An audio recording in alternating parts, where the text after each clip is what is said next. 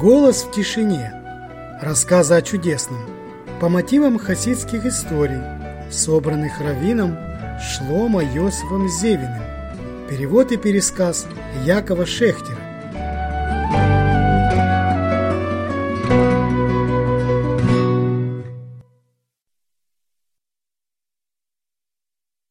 Цадик и банкир. И не послушают меня сыны Израилевы. Шмот. Недельная глава Ваера. Рэба Исроэль из Вижницы каждый вечер выходил на получасовую прогулку. Его сопровождал только старший Шамес, Айзик. Многие хасиды хотели присоединиться к Рэбе или хотя бы сопровождать его в отдалении. Но Азик страшно сердился и даже замахивался палкой, отгоняя их подальше. Он относился к хасидам как к назойливым, бестолковым бездельникам. «Ходят тут целыми днями», – недовольно ворчал он. «Мешают Рэбу учиться. Вопросы задают, один другого глупее.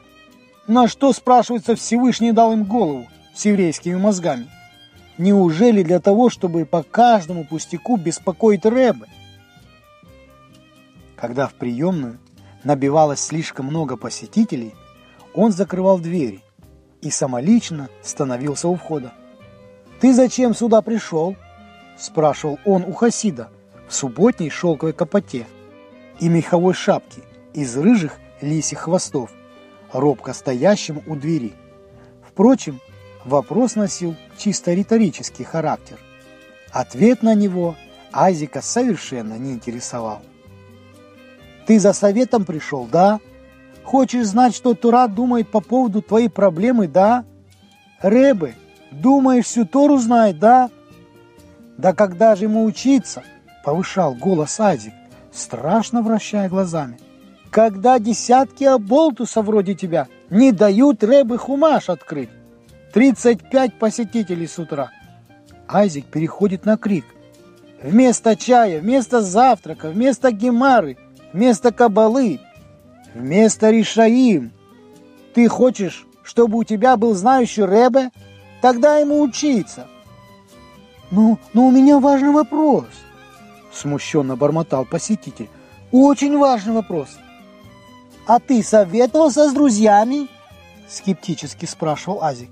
Ты разговаривал с Равином, а у жены ты спрашивал.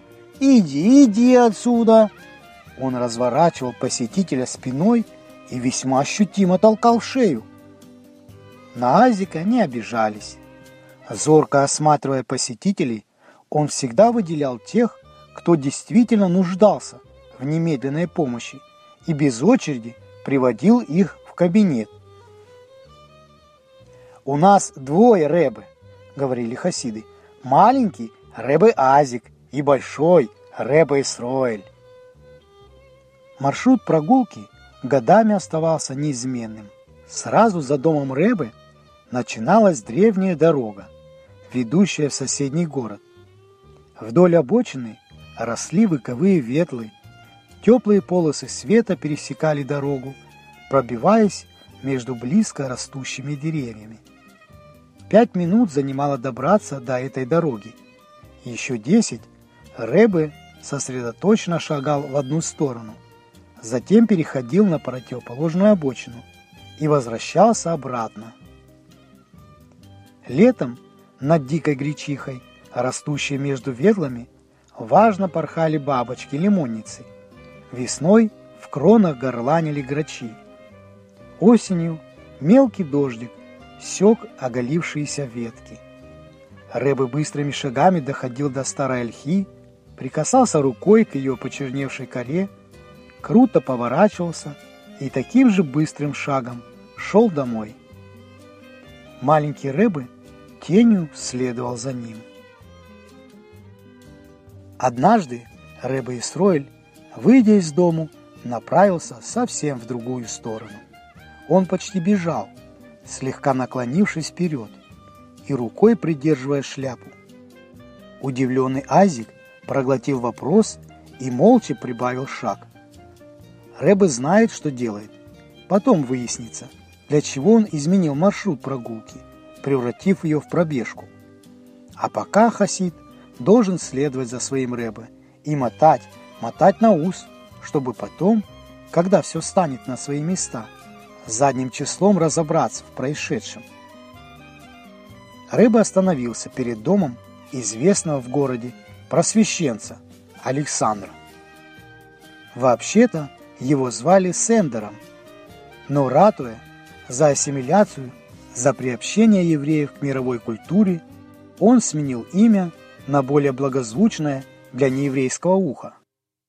«Пора разломать замшелые рамки национальной обособенности», вещал Александр по субботам в кругу сподвижников. Пора гордо и смело вступить в семью просвещенных народов. Источник антисемитизма кроется в нашей культурной отсталости, приверженности к древним, давно стершимся принципам. Пусть еврейские дети изучают не Талмуд, а химию, физику, экономику. Пусть они будут заниматься спортом, разбираться в живописи, культуре, музыке. Вы увидите, с каким почетом и уважением их примут в европейском обществе.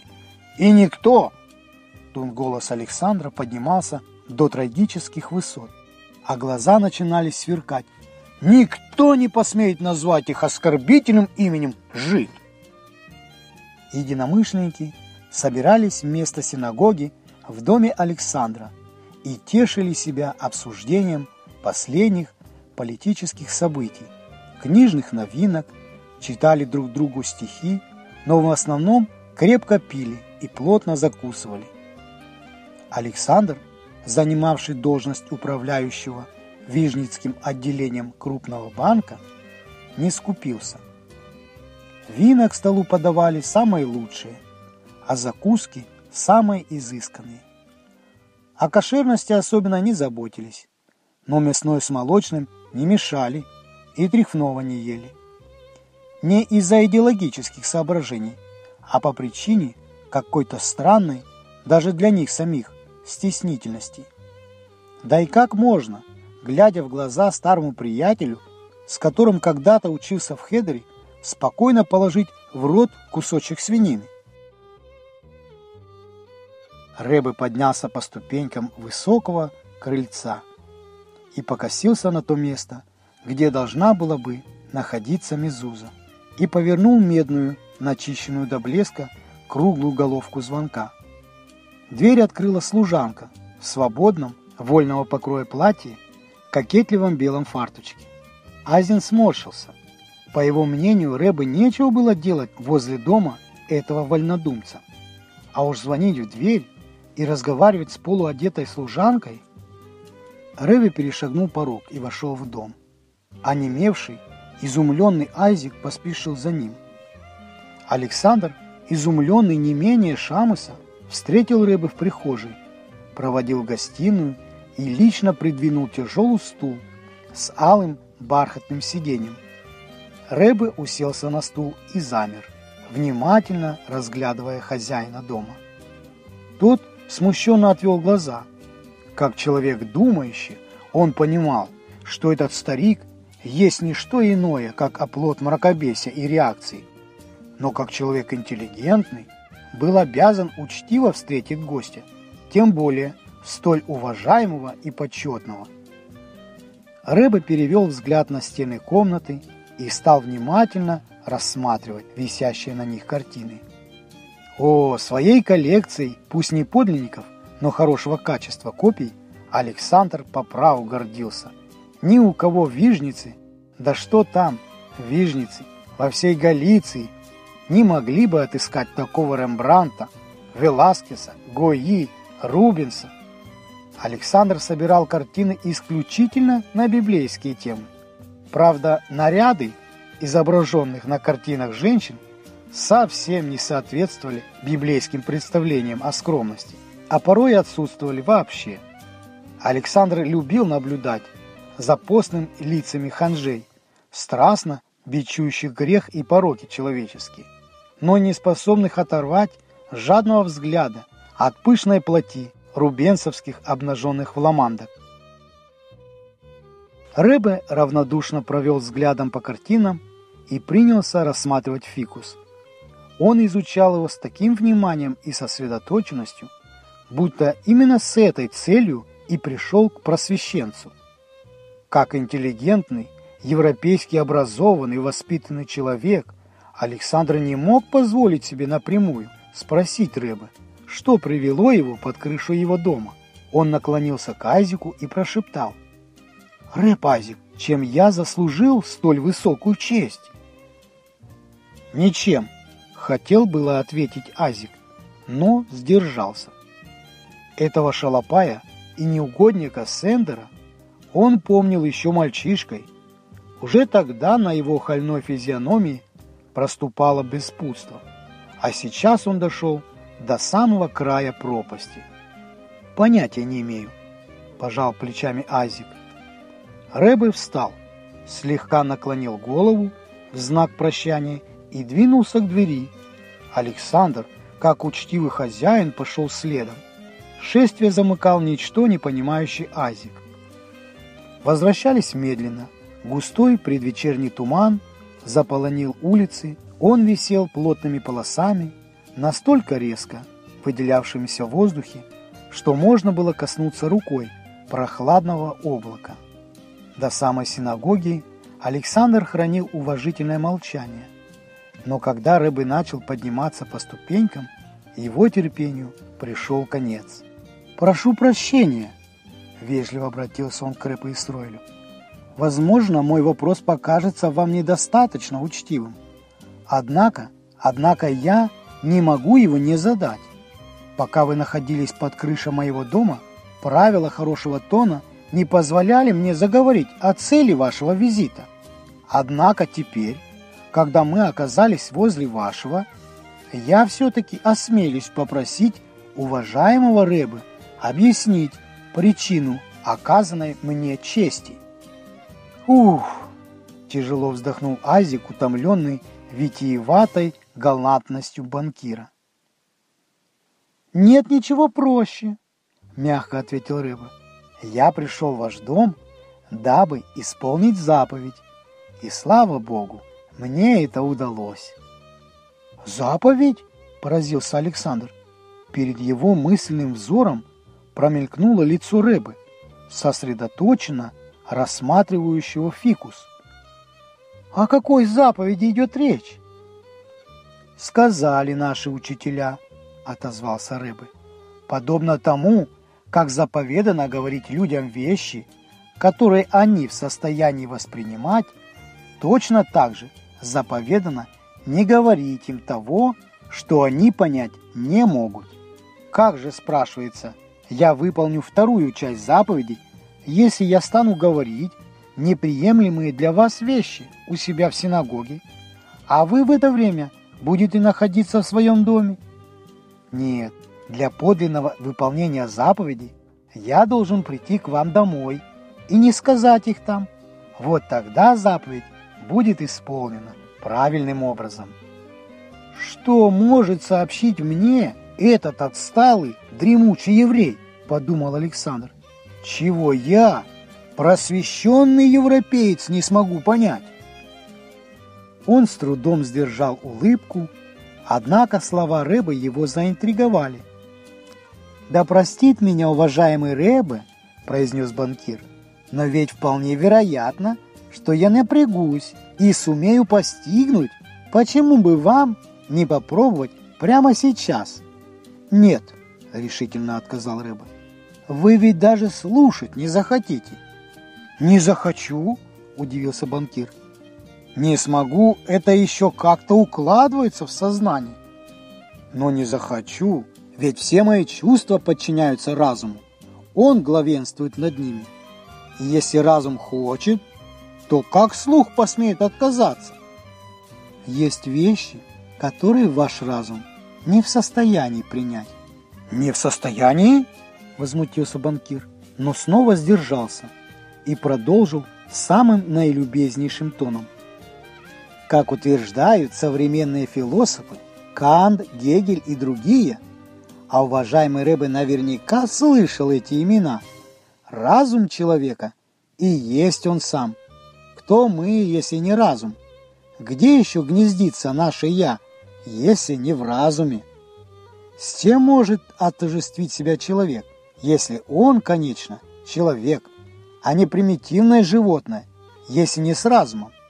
Поэтому я с полной уверенностью могу утверждать, что мой разум и есть я сам.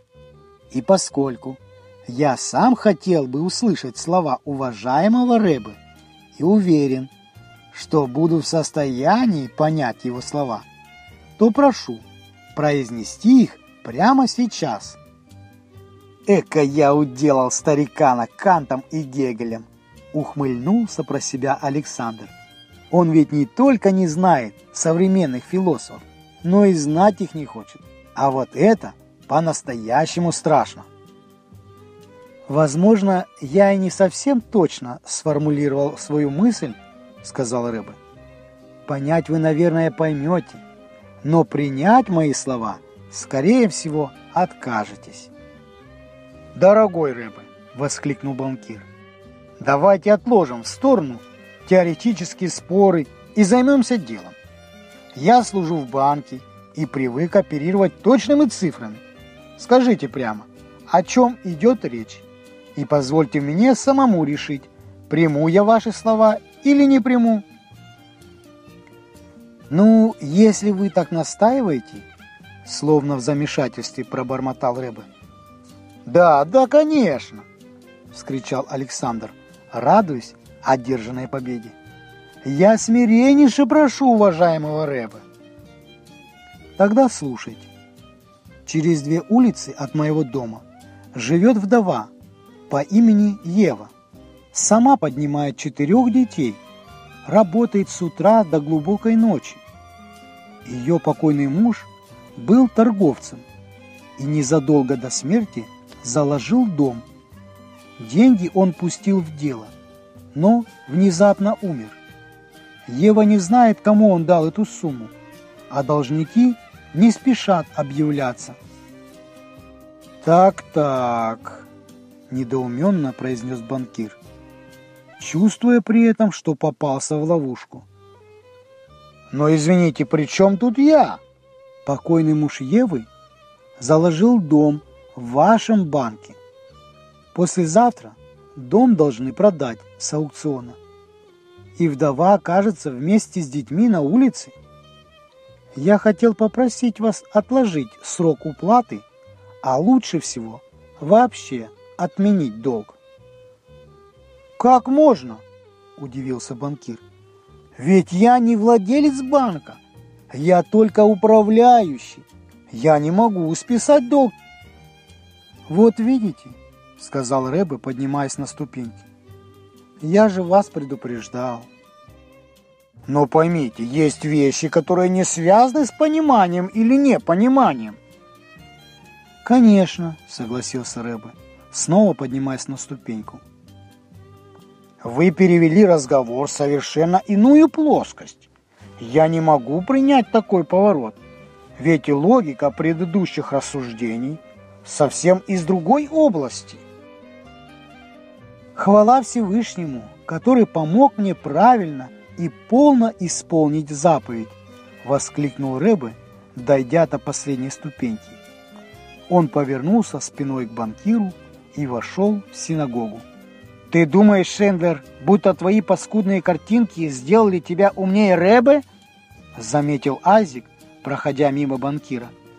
«О, если бы твой покойный дед, Хасид Авром Ичи, вошел сегодня к тебе домой, он бы взял палку и не посмотрел бы, что ты управляющий банком. Он бы...» Азик стал подниматься по лестнице и шарканье ног по ступенькам заглушило его слова. Банкир отправился домой. Гнев вперемешку с недоумением переполняли его сердце. Какой дурацкий разговор он ввязался? Эти люди не умеют вести интеллигентную беседу. Они все валят в одну кучу. И философские воззрения, и логические выкладки, и самую приземленную прозу – вдова. Скажите, пожалуйста, Почему он должен списывать долги какой-то вдовы? Банкир стал прикидывать, так и этак, существует ли в сложившейся ситуации хоть теоретическая возможность списать долг, и пришел к заключению, что не существует. Вернувшись домой, он никак не мог успокоиться и все ходил по гостиной, нервно вытирая руки о полы пиджака. Кожа на ладонях неимоверно чесалась. «И если Рэба так печется о этой вдове?» — с раздражением думал банкир. «Пусть несет за нее свои собственные деньги. Ладно, у Рэбы нет своих денег, но он может попросить одного из богатых хасидов. Ведь эти наивные простачки уверены, будто выполнение просьбы Рэбы приносит здоровье, благополучие, удачу в делах, семейное счастье. Александр тяжело вздохнул и велел служанке принести бокал игристого вина. Усевшись на стул, тот самый, на котором недавно сидел Рэбе, он принялся наблюдать, как цепочка прозрачных пузырьков прорываются через розово-золотистую жидкость и, добравшись до поверхности, превращаются в едва заметный туман, висящий над бокалом.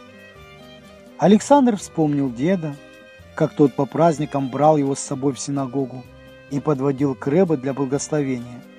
Он, Сендер, наивный и доверчивый мальчишка, боялся поднять глаза на Рэбе и весь дрожал, когда мягкая, вкусно благоухающая табаком ладонь опускалась на его голову.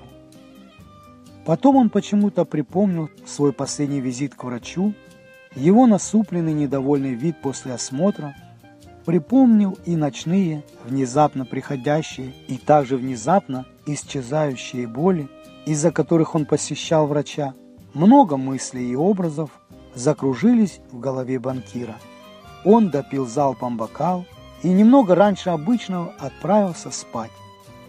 На следующий день, придя в банк, он погасил из собственных средств долг вдовы, разорвал вексель и долго стоял у окна, рассматривая, как теплые полосы света, пробиваясь между близко растущими деревьями, пересекают дорогу.